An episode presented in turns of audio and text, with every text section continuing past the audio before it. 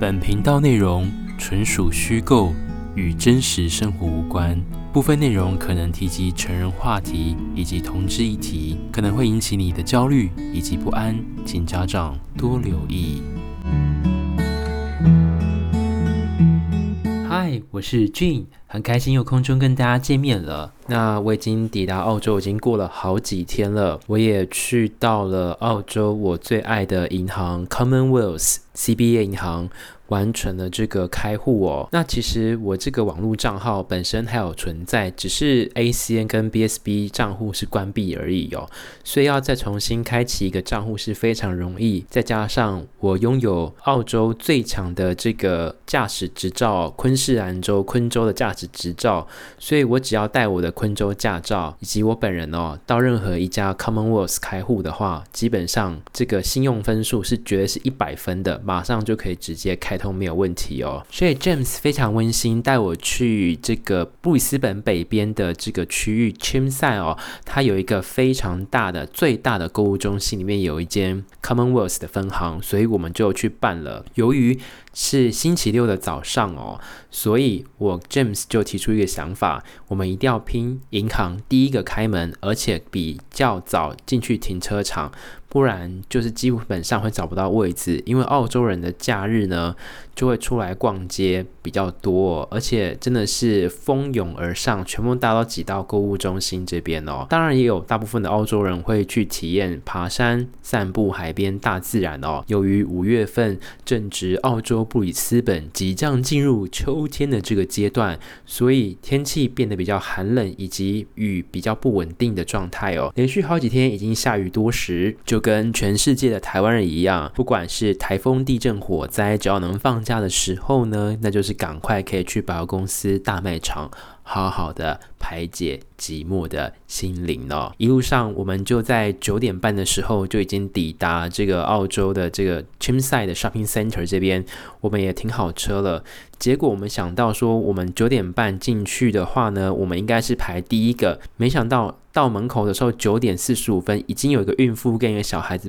排我前面。James 非常惊讶，因为在他这一生当中，已经过了半个世纪的年纪，他从来没有想到说，原来礼拜六的早上银行开门，还有这么多人需要到实体分行办事情，他非常的惊讶。我跟他讲说，这就是跟礼拜一的邮局台湾一样，礼拜一的邮局在台湾都是要大排长龙的。也许大家还是有些事情需要来到实体分行才能进行解决，或是验证、稽核之类的吧。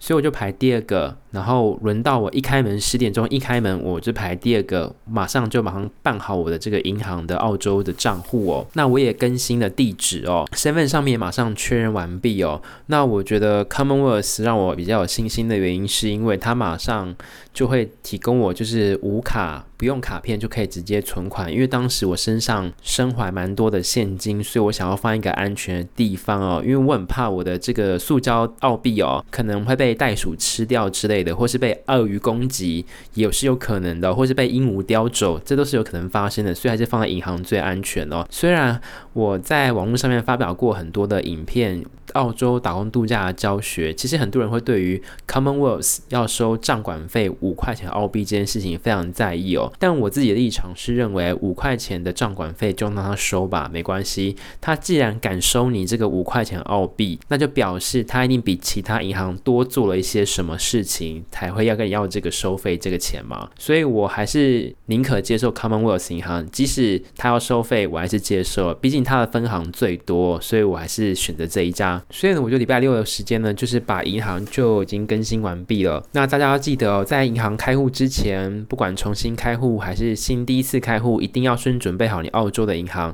因为当场就要试验你这个门号是不是就是你本人的，可以做连结哦，就是 OTP 动态性一次密码，有时候可能需要收简讯哦。办完之后呢，果不其然哦，外面就是整个大塞车，排了十五个人要去办事情哦，真的是超级大塞车。还好我是排第第二个进去开户哦，所以我就离开了。不过在澳洲呢，就遇到了我所谓的提款卡要等十四个工作天才会寄到，真的是让人家觉得有点，可能是因为我已经习惯台湾人的办事效率了。基本上在台湾银行的开户哦，每一间银行当场开户，如果是只是有提款卡功能的话，马上就是可以当下拿到了，没有问题哦。但如果你是那种信用卡或是那种比较复杂卡片的话，可能会需要三到五个工作天。但是通常我不会等超过一个礼拜，马上就直接寄到。那在澳洲要等十四天，是十四个工作天，不含假日、连续放假或是皇后生日、劳工节等等之类的，这都是不太一样的。然后隔日呢，我就一直跟 James 讲说，哦，我真的很想要赶快更新我昆士兰州的这个驾照，因为我的驾照是在五月的中旬到期，可是我的日期一天天逼近，我需要一个地址，但我现在还没拿到提款卡，所以我不能能线上去缴费。所以在我的协商之下，James 愿意刷他的信用卡，然后我就给 James 现金，他帮我重新线上更新那个澳洲的昆士兰的驾照。这一次第二次，我还是一样一口气给他买五年份。大概花了大概一百八十七块澳币，我印象中再加一些手续费，反正我就直接给了两百块给 James 给他，因为我谢谢他帮我这个忙哦。那我很想要拿到昆州驾照，因为第二第一呃第一次是你一定要到监理所嘛，第二次的话你可以线上更新，十年之后你的驾照到期的话呢，你就必须再到监理所重新办一次。所以第一次是到监理所五年嘛，第二次的五年是就是可以线上申办。那总计第一段跟第二段加起来十年之后，第三次你要去更新的时候，你就必须再回到监理所这边拍实体的照片，因为毕竟十年的话，很多人的长相都会很大的变化哦。所以同一时间我也就申请好了这个驾照的更新哦。那在等待卡片跟驾照的时间真的是非常非常焦虑哦，因为中间发生很多我意想不到的事情，也就是我们今天即将进入的主轴哦。飞到澳洲跟 James 见面之前的两年，我已经尽我所能从谈话当中了解这个人的背景及个性。呃，但是我搬进来跟他一起生活之后，我有发觉非常多的事情，让我觉得你们最后应该就只是当一个朋友的关系，不会走向未来结婚或是。另外一个步骤了。其实了解一个人最快的方法，就是跟他相处二十四小时，大概五到七天的时间，你就会完全知道他的个性。因为从他平常生活的一些小习惯，或是跟你谈话的技巧的迹象，你就会知道未来这个人到底适不适合当你的伴侣哦。首先就是如同上一集我们讲到的，我会从冰箱里面去看他的这个饮食的状态，从房屋里面的这个整理的程度，了解他的生活习惯哦。这是一个非常重要的蛛丝马迹哦，但还有一招是我没有办法透过这上述两种方法实验得知的结果，那就是个性上面。虽然我们每天都是聊天，用 FaceTime 聊天，但是实际真的生活在一起的时候聊天，我才能知道说 James 的个性到底适不适合彼此哦。那我生活上面确实有非常大的精神的压力，我其实来这边已经瘦了大概三四公斤左右，因为第一个我吃的更少，第二个因为每天都要带狗出去散步。因为他有两只狗嘛，一只小黑两两年，小白刚领养三个礼拜而已。小白呢是一只中型犬，非常不受控制，没有受过教育，就像是街边的小混混一样。然后小黑呢则是非常的乖巧哦，感觉就是受过教育的这个优良的狗狗哦，非常听话乖巧，不会偷吃食物。跟小白比起来呢，我真的对小白就是有一种由爱生恨、恨铁不成钢的这种感觉，强烈的在我心当中哦。所以狗狗的主人只能跟它相处七天，它就要飞到南边的墨尔本去出差了。所以接下来会有两个礼拜的时间，只有我一个人留在这一栋房子里面。我其实。非常不敢相信，如果以后我遇到一个另外一个人，我会不会去墨本出差，然后留一个陌生的人在我的房子里面？重点是这个陌生人，我没有影印他的护照，也没有留任何资料，我还拿了钥匙给他。对，我就是那个人，我现在就住在这个房子里面两个礼拜，完全是看不到 James，因为他已经从布里斯本飞出去到墨尔本出差了，所以我就是帮忙代替他照顾两只狗狗这样的一个心情。所以在他出差之前，我就有七天的时间能够训练如何喂狗。照顾狗狗、带狗去散步等等的一些情形。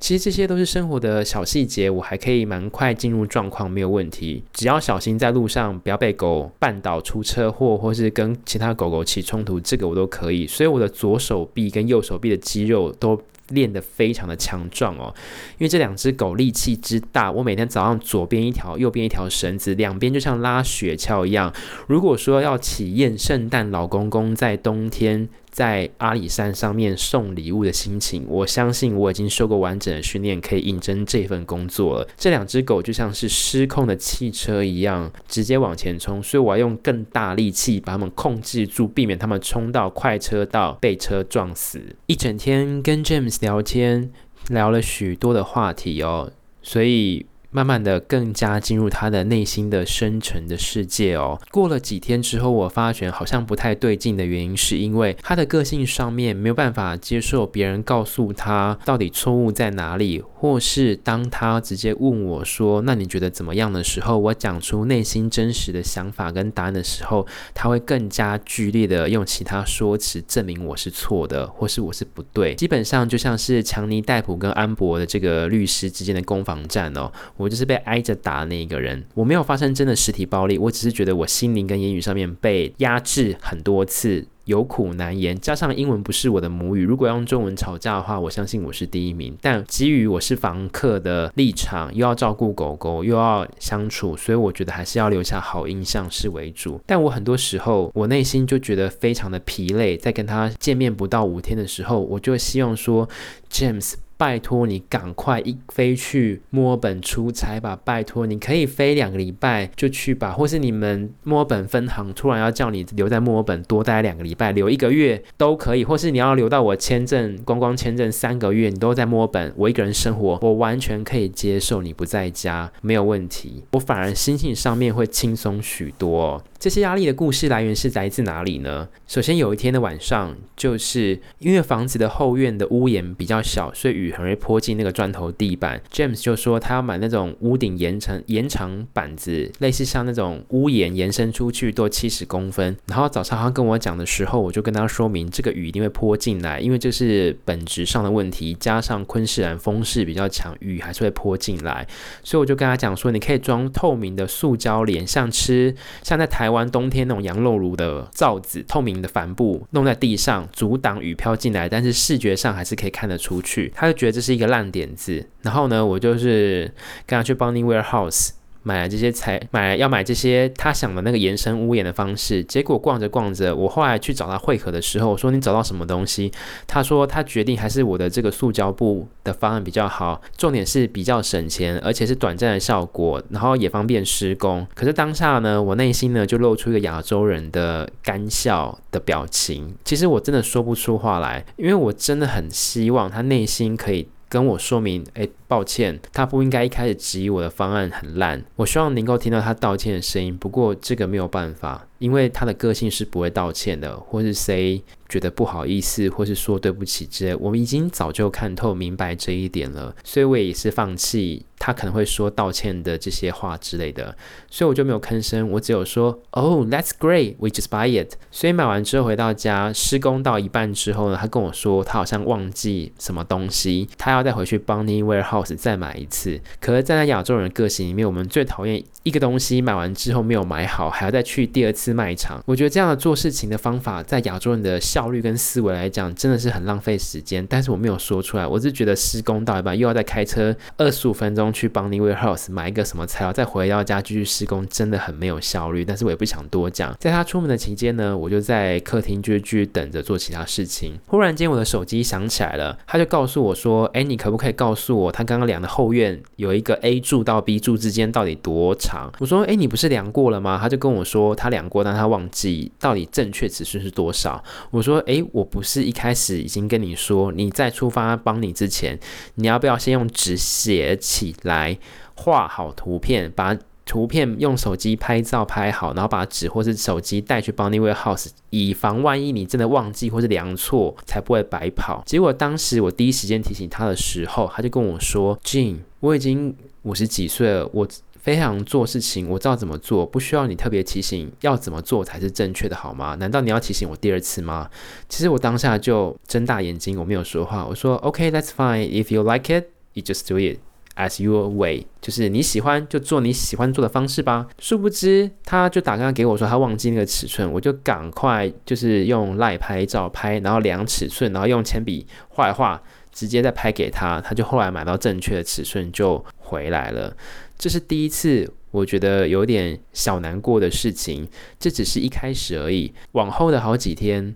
每天都会发生一到两次这种我觉得很难过的事情，但是我不想要跟别人说。我的脸书、我的 IG、我的 YouTube 频道，我通通都不想要写这些事情，因为我觉得实在是太丢脸了。怎么可以在社群媒体上面透露自己过得不好的状态？应该都是要光鲜亮丽、完美的啊！拍了许多美丽的照片，欢乐的生活，享受美食，跟好看的澳洲人在一起，宣扬在社群媒体上面。这不是令人称羡的生活吗？岂容我展露一丝丝的不顺利或是失败给听众知道呢？我该怎么做？后来又隔了一天，他说他想要在他去墨本之前把厕所的这个风扇修理，所以我们又开车一起去 Bunnings Warehouse。开车到一半的时候，我就问他一句说：“James，你要不要量一下那个浴室的抽风扇大小的尺寸，避免说我们买错？”我就用英文跟他这样讲，他就非常不高兴，他就直接告诉我说：“你现在在，他就现在他的英文直接翻成中文，意思是说，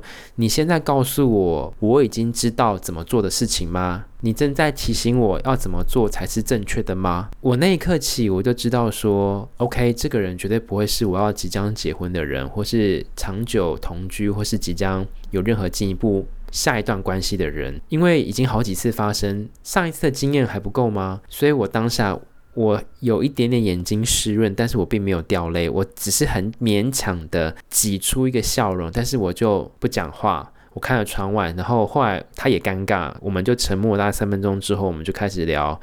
呃，澳洲可能这次礼这个礼拜、下个礼拜即将澳洲那个总理大选之类的要投票什么之类，我们就转那聊一个转移话题之类的东西。到了 Bonnyware House 呢，我们就走到浴室风扇那一区，原厂新的抽风扇一个是二十五元到三十五元之间，我可以看得出眼神，他认为这个预算有点贵。另外一件事情，他非常的难以启齿。跟我说对不起的原因，是因为我们两个都站在那个架子前面。抽风扇有三种规格，分别是二十二十五、二十八以及三十五公分。这一刻起，我真的无言以对。我就看着 James 说：“Oh, they have a lot of different type。” About this fans，我就说哇，好多不同的尺寸哦。然后他就不说话，我就说我看你怎么知道是哪一个才是你们家的真的抽风扇？结果他就自己有信心的说：“嘿，我觉得应该就是哪一个风扇为准。”好，我们就买这个二十五公分的这个吧。我说这个大小跟你的浴室一样吗？我再问他一次，因为这一次我有证据证明他，你到底有没有确定你有没有量过？你既然没有量过，你凭你的感觉，好，你就买吧。后来他就觉得价钱好像有点贵之类的，我就只有用我的眼睛斜眼往旁边一看，有一个类似像铁那种铁车的笼子，像好市多不是摆一些出清商品，然后就把东西堆在里面。我说 James，你看这边吧，这边有一些展示出清过的这个抽风扇，有整理过，一个才卖五块钱，你就买这个吧。然后这边刚好三种尺寸，所以你就挑一个你认为就是刚好跟家里面一模一样的风扇买回家吧。他非常开心，第一个只要花五块钱，原本要花三十五。或是二十五元，现在只要花五块钱。他不建议展示出钱的东西，反正能够不要花太多钱，然后又可以抽风换新的风扇，他都愿意做这件事情。好啦，我就等着看好戏。所以我就回到家里面之后，我就先去泡我的咖啡，因为我需要喝一杯咖啡，冷静一下我的心情。过了十分钟之后，我就走往浴室间，我就跟 James 说：“嗯，装的如何？It's working, it's fit very well at the time。”然后他就跟我说：“Shit，好像买错了。”因为他们家的这个风扇是那个孔径的洞是二十八公分，然后他买的是二十五公分，就是装不上去会掉下来。然后我就说，你要不要拿去退货？因为我把你收据留着。他就说不要退好了，反正以后用未未来一定可以派得上用场。我那一刻还是等不到他的道歉，因为我真的很想跟他讲讲说，I told you before，我已经告诉你要先量尺寸，你还在数落我说为什么我要指导你做事情的方法之一哦，这是第二次，后面还有发生过非常多生活的细节部分，就不一一重复重述了。我好像听到车库 James 开车快要回来的声音，所以我先聊到这边。之后我有跟 Sunny Bank 我的朋友见面，然后他好像也有多一间空的房间，所以我有跟他讲说可能。